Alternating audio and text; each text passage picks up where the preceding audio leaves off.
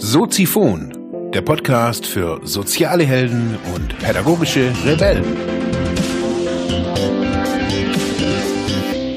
Herzlich willkommen, meine lieben Zuhörer bei Soziphon, dem Sozialarbeiter-Podcast. Mein Name ist Mark Hummer und ich freue mich, dass du wieder eingeschaltet hast. Thema der heutigen Episode ist ein Gespräch mit Professor Dr. Axel Olaf Kern von der Hochschule Ravensburg-Weingarten zum Thema, warum Sozialarbeitsstudenten oder Studenten aus der Gesundheitsökonomie es schwer haben zu gründen. Ja, seit fast einem Jahr jetzt bin ich bestrebt darin herauszufinden, warum Sozialarbeiter besonders online permanent jammern. Wenn ich in Facebook-Gruppen oder in anderen sozialen Netzwerken in den Gruppen so mitlese, dann spiegelt es zum Großen, im Großen und Ganzen eigentlich das wieder, was ich auch im Alltag immer wieder erlebe, jammernde Sozialarbeiter und Sozialarbeiterinnen. Ich bin 2015 habe ich mich aufgemacht und habe verschiedene Angebote im Internet, aber auch hier lokal veröffentlicht. Coaching für Sozialarbeiter oder für Fachkräfte aus dem sozialen Bereich, Begleitung bei einer Gründung. Ich habe Abende angeboten, in dem ich über mich berichte, also wie, wie das bei mir vonstatten ging. Und die Resonanz auf alle Angebote war, naja, ich nenne es jetzt einfach mal schmal. Naja, ich habe mit vielen Leuten darüber immer wieder auch diskutiert und natürlich war das klar, okay, das bräuchte es eigentlich, aber naja, oftmals fehlt halt einfach was. Ob das jetzt, man nennt es vielleicht Haltung, innere Haltung oder Mut oder Mindset, wie auch immer. Ich weiß es bis zum aktuellen, bis zum heutigen Zeitpunkt noch nicht wirklich, was da oftmals dran fehlt. Und so habe ich den Herrn Kern, Professor an der Hochschule hier, angefragt, ob wir einfach darüber mal reden können. Er hat da mehr Einblick, so sehe ich das auf jeden Fall. Er macht den Job als Prof doch schon eine Weile und ja, hat da natürlich die ganze Bandbreite an Studierenden immer wieder irgendwie vor der Nase, ob das jetzt Sozialarbeit oder Pflege, Pflegepädagogik war das ja auch lange oder Gesundheitsökonomie ist. Ich wollte der Frage nachgehen, was es denn braucht, wieso die Leute einfach nicht gründen wollen. Ja, es ist ein spannendes Interview draus geworden in einer recht ansehnlichen Zeit. Wir haben es in einer halben Stunde geschafft, aber man muss aufmerksam zuhören. Das äh, vorab. Jetzt wünsche ich euch viel Spaß beim Interview mit Professor Dr. Axel Olaf Kern, seines Zeichen Gesundheitsökonom hier in Weingarten. Ja, Axel, nur damit äh, die meine Hörer dich auch irgendwie kennenlernen, nur ganz kurz, wer bist du, wie komm, was hast du gemacht? So ein bisschen was zu deiner Person würde mich da interessieren. Ja, also seit 2004 bin ich hier an der Hochschule in Weingarten mit der Professur anfangs Sozialmanagement, jetzt die Professur für Gesundheitsökonomie, weil eigentlich das auch mein Schwerpunkt ist. Ich habe selbst in Stuttgart an der damals Berufsakademie, inzwischen heißt es ja duale Hochschule, ähm, habe ich äh, in Fachrichtung Versicherung, äh, Personenversicherung, habe ich äh, bei einer privaten Krankenversicherung Betriebswirtschaft studiert und das hat mich nicht so schlussendlich ausgefüllt. Äh, das Interessantere war eigentlich immer Volkswirtschaft. Und ich hatte damals zwei tolle Dozenten, die kamen von der Uni Hohenheim und Volkswirtschaft war eh schon zuvor eigentlich meine Passion. Bevor ich BWL studiert habe, hatte ich eigentlich auch schon einen Studienplatz für Volkswirtschaft und das war aber dann auch handlungsleitend äh, und wegweisend und richtungsweisend dass ich dann gesagt habe, dann studiere ich noch Volkswirtschaft und äh, habe mir dann Berlin ausgesucht. bin 1987 im Herbst bin ich dann ins äh, an die Freie Universität nach Berlin und habe dort Volkswirtschaft studiert bis 1992, habe also einen Mauerfall in Berlin miterlebt, äh, unter anderem mit unserer damaligen oder dann späteren Gesundheitsministerin Andrea Fischer, die ja äh, meine Studienfreundin ist aus den FU-Tagen. Und nach dem äh, Abschluss als Diplom-Volkswirt, damals gab es ja noch das Diplom, ähm, habe ich dann Assistentenstelle in Augsburg an der Uni gehabt, mhm. ähm, am Lehrstuhl für Sozialpolitik. Das war allerdings auf zweieinhalb oder drei Jahre quasi eine Vertretung, äh, weil der Kollege damals, der war für die Adenauer Stiftung in Uganda, der kam dann auch wieder zurück und da hatte ich das Angebot dann ins Institut für Gesundheitssystemforschung nach Kiel zu gehen, privates Beratungsforschungsinstitut und wir sind äh, Kooperationszentrum, Kooperationszentrum der Weltgesundheitsorganisation ähm, und da habe ich auch mit dran äh, gearbeitet an dem Aufbau der Krankenversicherung in Russland. Mhm. Und äh, wir haben viele Beratungen gemacht von Krankenkassen, Krankenhäusern, äh, Gesundheitsministerien, Krankenhauspläne von Bundesländern gearbeitet. Und das war eigentlich als stellvertretender Geschäftsführer so meine Haupterfahrungszeit in der, in der harten Realität draußen. Mhm. Hab dann nochmal einen Weg zurück nach Augsburg gefunden an die Uni, habe äh, promoviert zum Thema Privatisierung von zahnärztlichen, vertragszahnärztlichen Leistungen. Also was kann der Staat machen, was kann privat gehen, was sind da die Vorteile. Und habe noch zu der Zeit in Augsburg den Tipp bekommen oder den Hinweis, die Anregung, dass hier in Weingarten an der renommierten Hochschule die Professur frei würde mit dem berufsbegleitenden Masterprogramm Management im Sozial- und Gesundheitswesen. Und darauf hat man mich dann gewissermaßen eingeladen, dass ich mich bewerben sollte. Und mhm. es hat dann auch geklappt, dass ich hier herkommen konnte ins Oberschwaben. Okay. Als Stuttgarter Es ist natürlich immer ein bisschen ein bisschen gewöhnungsbedürftig, weil südlich von Reutlingen hört ja für einen Stuttgarter quasi Eigentlich schon die Republik ja. auf. Stimmt. Und äh, aber ich genieße es sehr, ja. Mhm. Und äh, und hier jeden Tag Schweiz, äh, Bodensee, Österreich, drei Stunden nach Italien. Mhm. Also es gibt da nicht vieles, was irgendwie freizeitmäßig zu optimieren wäre. Und Hochschule ist natürlich durch das, dass sie klein ist, ähm, extrem gestaltbar. Also, also so, im, so, im, Vergleich, was heißt klein? Wie? Also klein sind äh, momentan, also die gesamte Hochschule hat, ich meine, dass 3500 Studenten sind. Bei uns an der Fakultät für soziale Arbeit, Gesundheit und Pflegestudiengänge sind wir, glaube ich, irgendwas um 800 oder 1000 Studenten, sowas. Und insofern ist es klein, überschaubar. Wir sind momentan an unserer Fakultät, äh, ich meine, 16 Professoren und äh, deswegen ist es eigentlich so, dass man fast für alles noch quasi zuständig ist was einerseits manchmal ein bisschen schwierig ist, weil man viel miterledigen muss, aber andererseits lässt natürlich auch viel Gestaltungsmöglichkeit zu, was man dann in größeren, an größeren Einrichtungen dann so nicht hat. Und jetzt mittlerweile ähm, hauptsächlich im, im Studiengang Gesundheitsökonomie und nicht mehr so im sozialen Bereich. Richtig, also Gesundheitsökonomie ist das, was ich schwerpunktmäßig von Beginn an durch das private Krankenversicherung. Ähm, mein Schwiegervater damals, der war Arzt, Chefarzt in, in Stuttgart in einem Krankenhaus und der hat mir meinen ökonomischen Helm immer irgendwie zurechtgedreht, so dass Wirtschaftswissenschaften natürlich im Sozial- und Gesundheitssektor immer ein bisschen was, immer ein bisschen was anderes noch hat, also so mhm. diese ethische Komponente, obwohl natürlich immer äh, es beschränkte Mittel bleiben, die man irgendwie nur nutzen kann und dementsprechend bleibt eigentlich überall mhm. äh, der ökonomische Aspekt äh, handlungsleitend letztlich. Ja, das wird natürlich im sozialen und Gesundheitswesen oftmals ein bisschen äh, negiert. Ja, also auch da gibt es einen tollen Artikel Ökonomisierung der sozialen Arbeit und da hat Ökonomisierung immer so einen negativen Touch, aber letztlich am Ende, am Ende des Tages, wie der Spruch ja aus dem Englischen übersetzt äh, genannt wird, äh, bleibt immer so, dass man nie genug hat. Ja? Und trotzdem habe ich auf Gesundheitsökonomie mich eigentlich stets konzentriert, habe auch in Augsburg am Lehrstuhl mich für die gesetzliche Krankenversicherung war ich da zuständig und äh, auch im Institut in Kiel waren alles Fragen zu Gesundheitsarzneimittelpreise, Vergütungsfragen von Ärzten, Zahl von Krankenhausbetten. Und hier hatte ich zu Beginn die Chance allerdings mir dann auch zu erarbeiten, den Sozialarbeitsbereich kennenzulernen. Mhm. Und äh, dann aber immer gesehen, dass natürlich eigentlich so mein Schwerpunkt Gesundheit, Gesundheitsökonomie, dass der nie so zum Tragen kam. Und dann gab es das Ausbauprogramm des Landes für die sogenannten doppelten Studien, äh, äh, Schulabgänger, Jahr, mhm. Jahrgänger. Ähm, 2012 hieß es, glaub mal, und da war die Möglichkeit für die Hochschule, neue Studienangebote anzubieten. Und mhm. dann hatte ich das Glück, dass die Hochschule das auch geteilt hat, dass wir Gesundheitsökonomie nach Stuttgart schicken. Und dann hat Stuttgart auch gesagt, klar, Weingarten ist der Standort und deswegen machen wir die Gesundheitsökonomie. Und das ist eigentlich so momentan mein Schwerpunkt. Wie ist so die Rückmeldung? Wird es angenommen?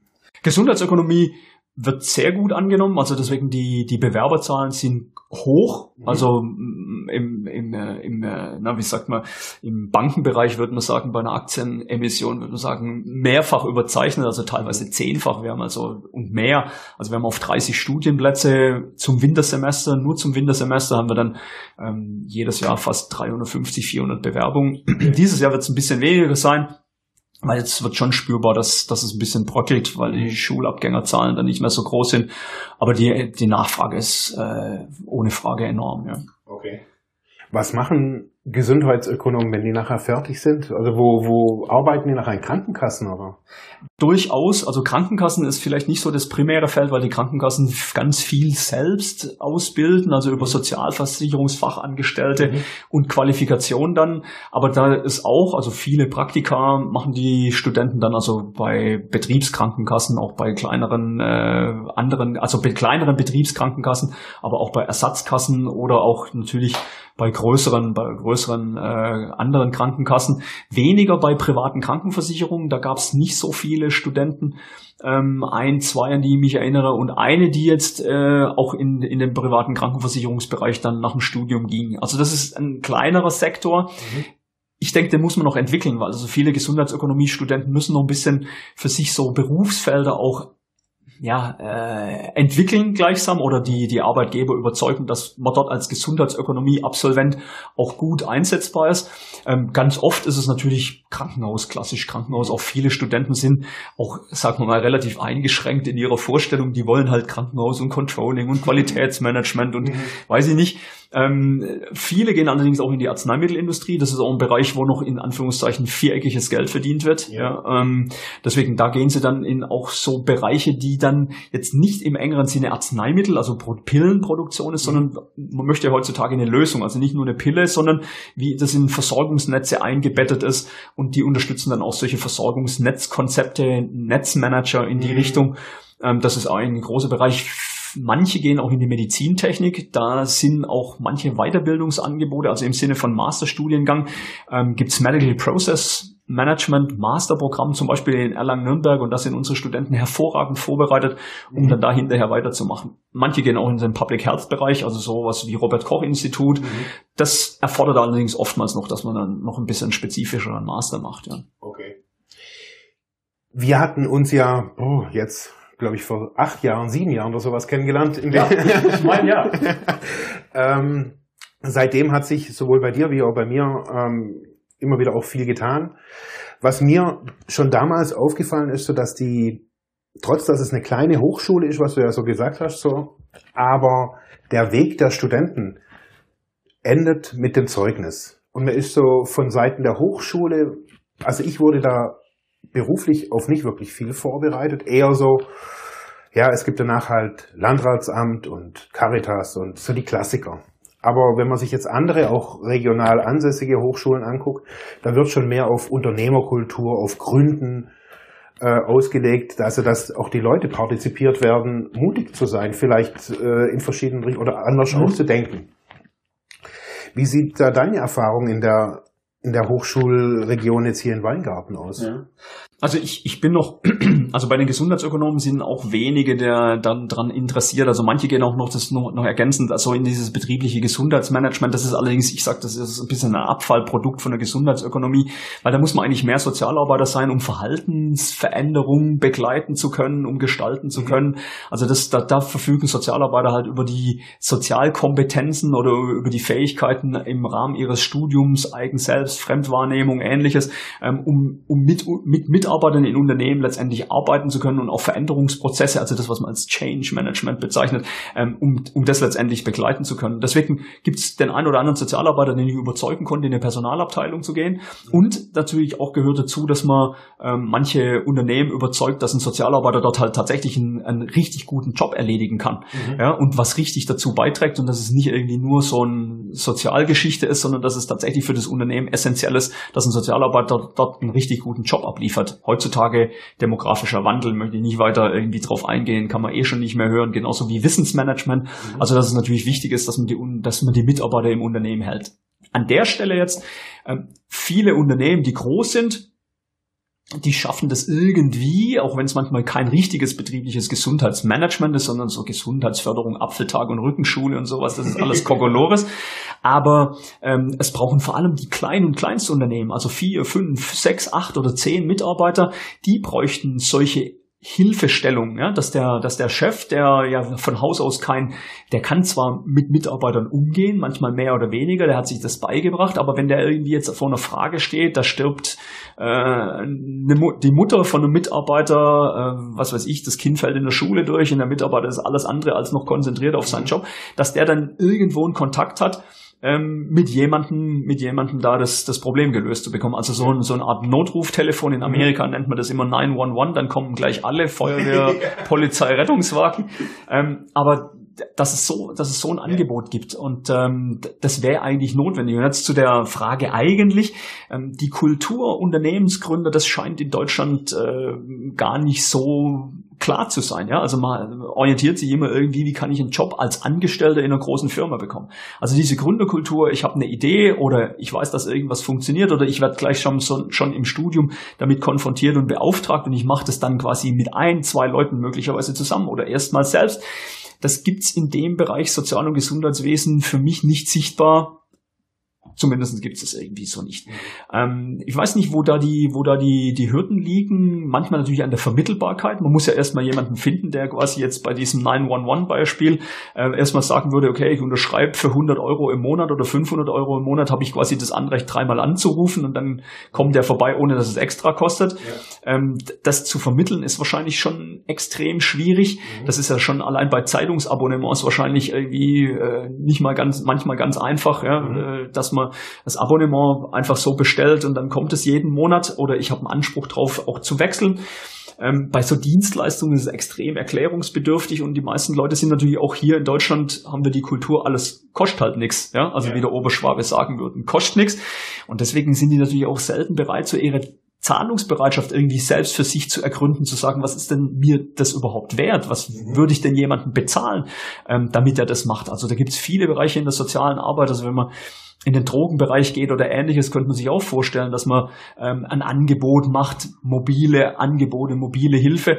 Ähm, aber da sind halt die Leute entweder nicht bereit oder sehen sie es nicht, ja, oder sie sind auch dann durchaus manchmal vielleicht nicht in der Lage, obwohl sie es gut brauchen könnten, dann das zu machen. Und aber damit man den Start schafft, ja, muss man dumm zu einer Bank zu gehen, weil der das zu, zu vermitteln ist extrem schwierig, wenn man vor allem nicht sagen kann, wie sie denn die Nachfrage letztendlich aus. Also wie viele Leute gibt es und wie viele würden die denn letztendlich bezahlen, dass die den Businessplan da durchwinken.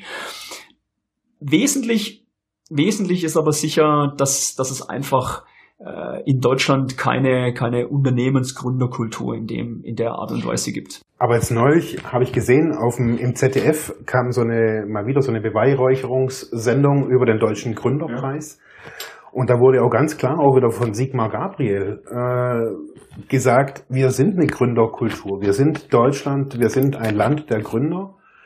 Und ich habe so das Gefühl, dass dieses Gründen oftmals auch mit so Glaubenssätzen verbunden ist. Mhm. Also äh, heißt, also selbstständig heißt selbst und ständig und bla bla bla. Also irgendwie, man hat keine Hilfe, man hat alles Risiko, man muss sich erst mit einer Bank durch die Gegend schlagen und, und, und, und, und. Und also jetzt als Vergleich, ich habe letztes Jahr der IHK hier einen Vorschlag gemacht, die das zu mir auch gesagt haben, wie der Weg der Selbstständigkeit. Vor sieben Jahren haben die das zu mir gesagt. Und ich habe meine Gründungskosten für diese Firma, die ich hier habe, waren 350 Euro. Das waren genau eins zu eins die Kosten für den Notar.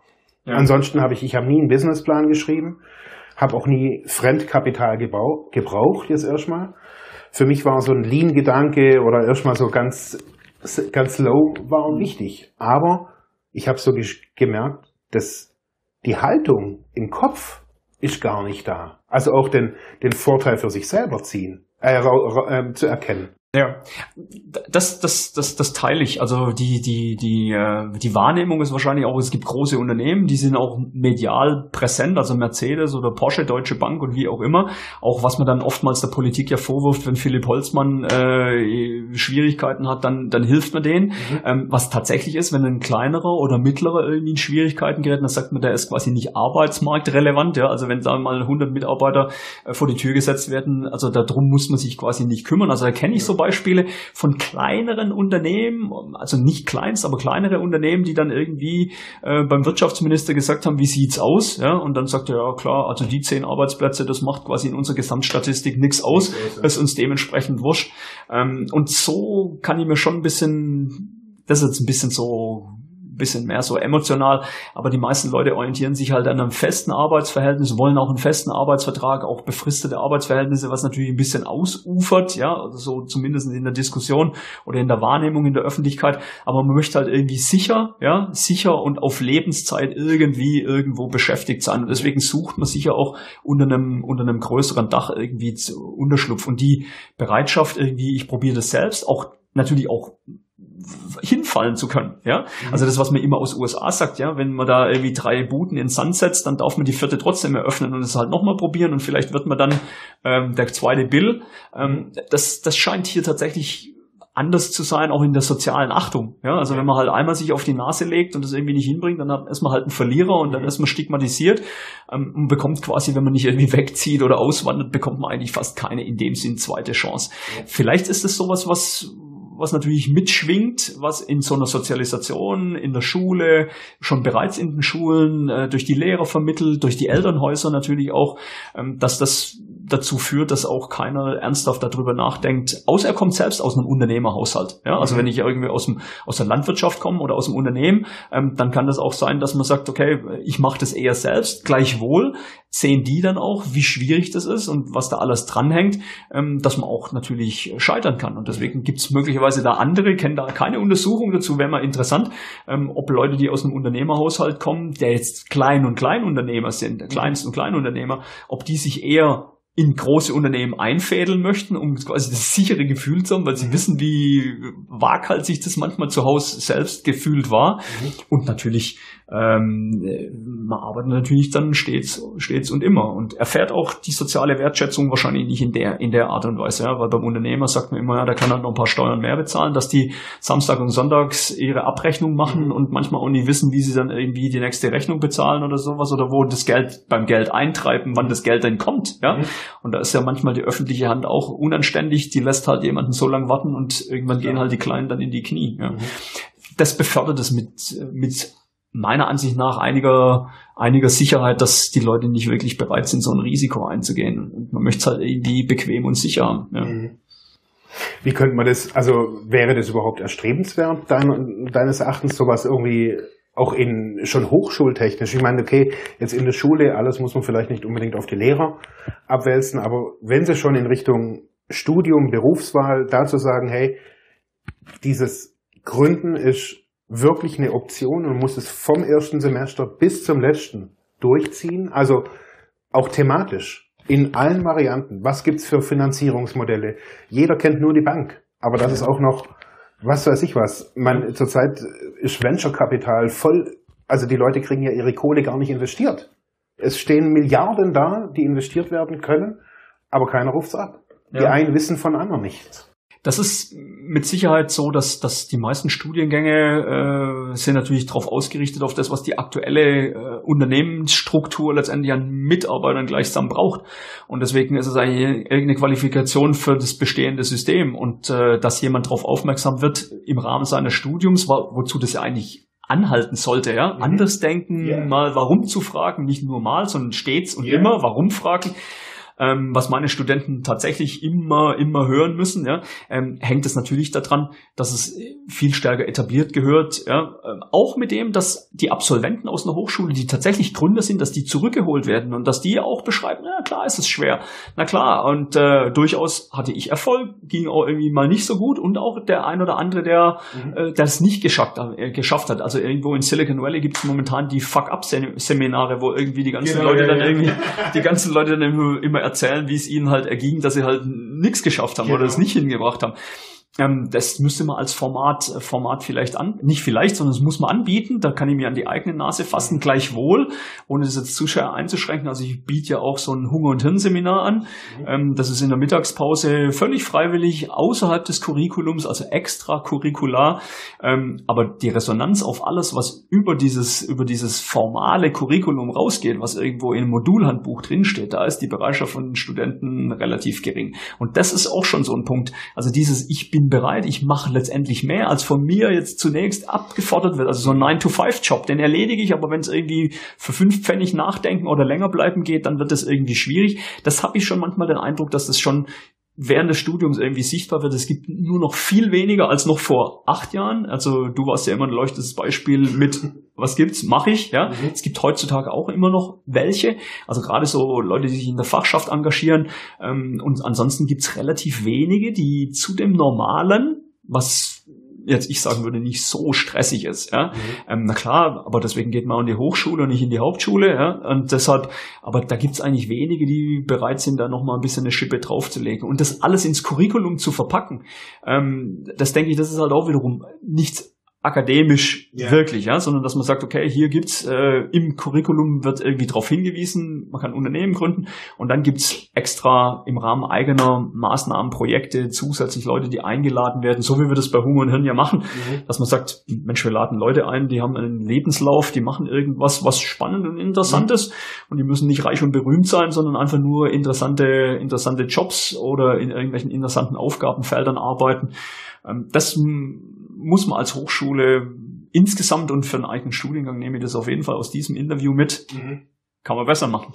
Also könnte man sagen, dass zum Beispiel jetzt auch hier am Bodensee gibt es ja auch äh, eine private Uni oder eine private Hochschule, nennen wir es mal so, ähm, dass an privaten Hochschulen, die auch diesen, diesen Wert erkannt haben des Gründens und dementsprechend auch externe Leute oder frühere Studenten, Alumni, was weiß ich was, auch wieder einladen, damit die Leute, die schon von unten anfangen, gleich irgendwie damit infiziert werden, mit diesem Gründergedanken. Ja, ich, und wahrscheinlich hängt es einfach dran, weil wenn ich schon mal eine Uni gründe, ja, dann bin ich ja schon mal mit dem Gründergeist beseelt. Also ich meine, alle anderen an den existierenden Jahrzehnte, Jahrhunderten alten Unis, mhm. ja, ähm, da, da, kommt ja keiner, da hat ja keiner den Gründergedanken mehr. Mhm. Ja, ähm, und deswegen also sicher ein Vorteil, dass das in sich, ja, also auch noch das Signal verströmt. Wir müssen uns auch rühren. Also wenn man da äh, tatsächlich jetzt auch namentlich, klar, die Zeppelin-Uni ist ja noch nicht so alt, ja, die mhm. müssen sich quasi jedes Jahr neu erfinden und äh, da sagt keiner, äh, alles geritzt. Ja? Und da nee. gibt's Staats, äh, Staatsgelder in Hülle und Fülle. Mhm. Fülle habe ich jetzt auch nicht gesagt,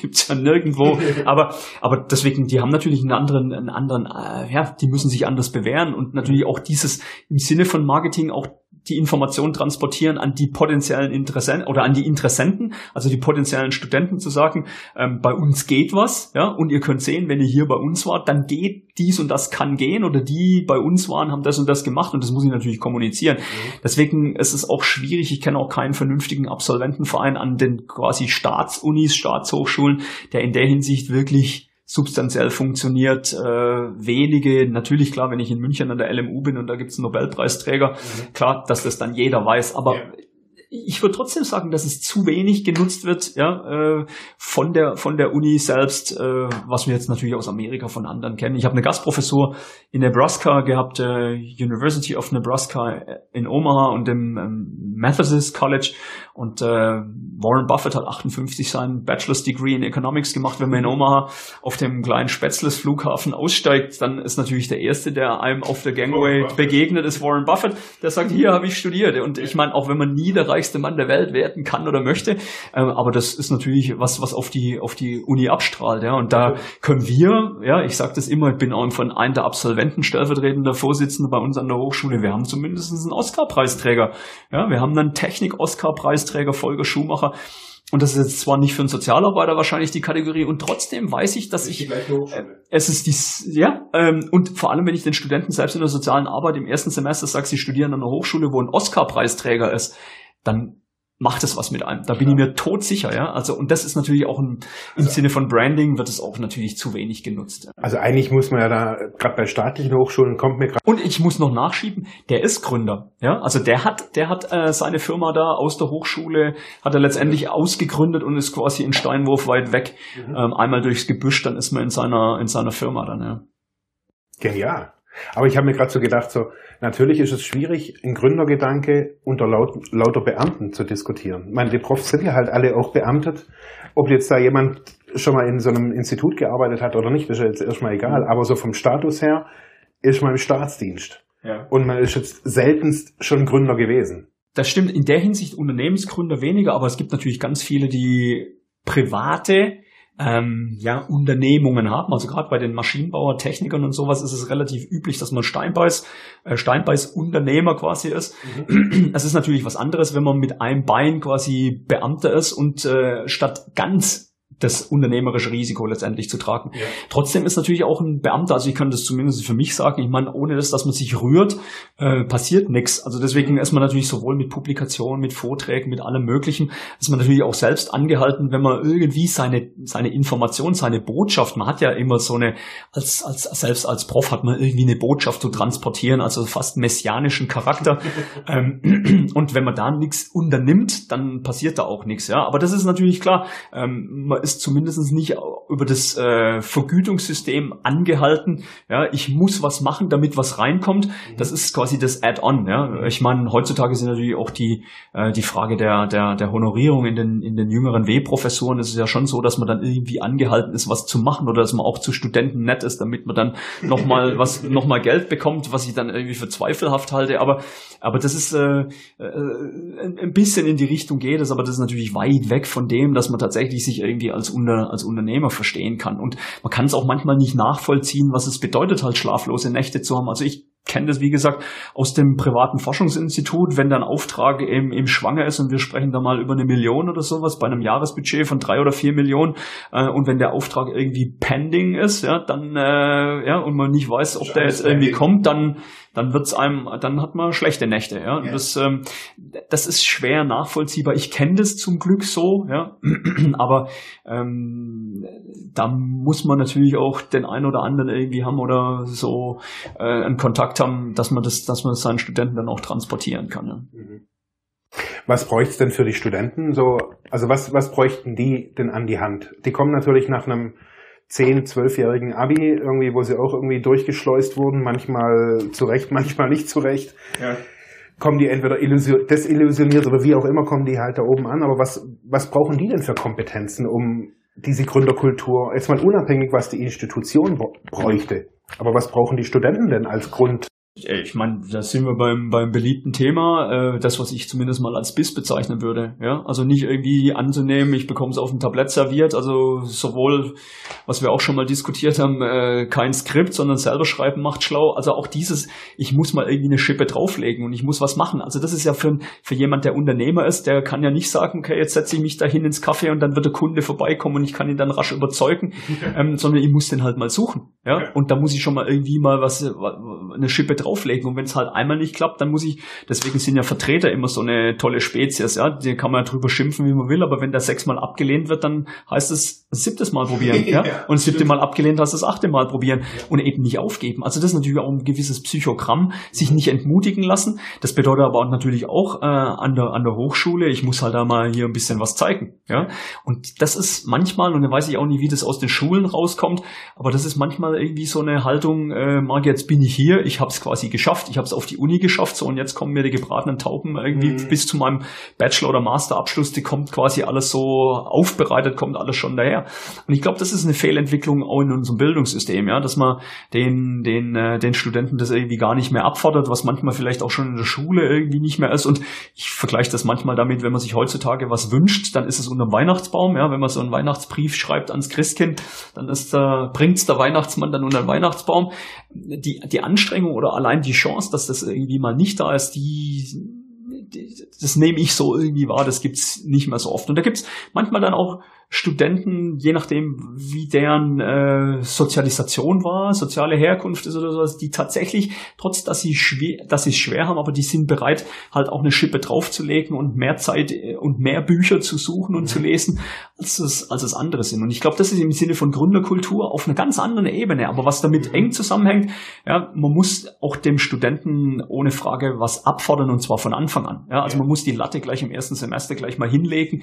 Ähm, nicht, dass man jemanden rausprüft, ja, ja, sondern dass man jemandem sagt, hey, jetzt musst du aber mal hier ein bisschen Gas geben, damit du diese Anfangshürde zumindest mal nimmst. Auch für sechs Credits. Auch für sechs Credits äh, darf es auch richtig mal was sein. Und ja. das ist ja dieses, was, was äh, dieses sich selbst anstrengen, äh, reinhängen, ja, was jetzt ein bisschen so ähnlich wie beim Fußball kürzlich, ja, wenn man halt nicht, nicht genial ist, dann muss man halt, ja, muss man halt doppelt laufen. Das mag zwar ein bisschen äh, alt und kurz über Stammtischniveau sein, aber da muss man halt über den Kampf zum Erfolg finden. Und da kann man doch einiges, einiges kompensieren. Und auch ein Unternehmer muss ja nicht immer genial sein, aber er muss halt zumindest dranbleiben, ja, mhm. und, ähm, und sich nicht entmutigen lassen. Und ich glaube, das kann die Hochschule auf andere Art und Weise von Beginn an sollte sie das auf jeden Fall vermitteln mhm. und nicht äh, mag jetzt seid ihr hier und jetzt ist es alles seid stolz und glücklich, obwohl sie dann, ja, man hat viele andere Studenten, die auch interessiert waren an dem Platz äh, man hat sie im Prinzip überholt, überrundet, ausgestochen auf gewisse Art und Weise. Und das ist eigentlich Verpflichtung müsste. Und äh, das ist so das, das ethische, die ethische Komponente müssen eigentlich dann mit Leistung zurückzahlen ja, und sich mhm. halt auch recht reinhängen und nicht sich auf den Lorbeeren ausruhen. Also das ist zumindest mein Verständnis auch von Studium, wenn es schon in Anführungszeichen nichts kostet. Ja? ja also öffentlich finanziert ist, dann ja, muss ich den Leuten, ja, naja, also dann muss ich aber zumindest den Leuten, die die Steuern dafür bezahlen, muss ich halt dann über Leistung zurückgeben, mhm. ähm, dass ich es auch verdient habe, da den Studienplatz zu bekommen. Ja? Und es gibt zwei andere, die den Platz gerne gehabt hätten, die haben ihn halt nicht. Ja? ja. Die vielleicht mehr gebracht hätten auch. Die Weiß man nicht die sich vielleicht mehr eingesetzt hätten, ohne Frage. Mhm. Deswegen darf man von denen, die da sind, ähm, die haben sicher schon was geleistet, dass sie den Platz überhaupt bekommen haben, aber dann kann man sagen, okay, ja, dann geht's jetzt halt von neuem los. Ja, mhm. das ist so ähnlich wie bei der Fußballquali, ja, Vorrunde geschafft und dann ja, das ja. zählt halt alles nichts, wenn man im Achtelfinale daneben liegt, ja. Dann ja, von vorne anfangen, ja. In ja. vier Jahren wieder zur Europameisterschaft, ja. So ist es auch, ja.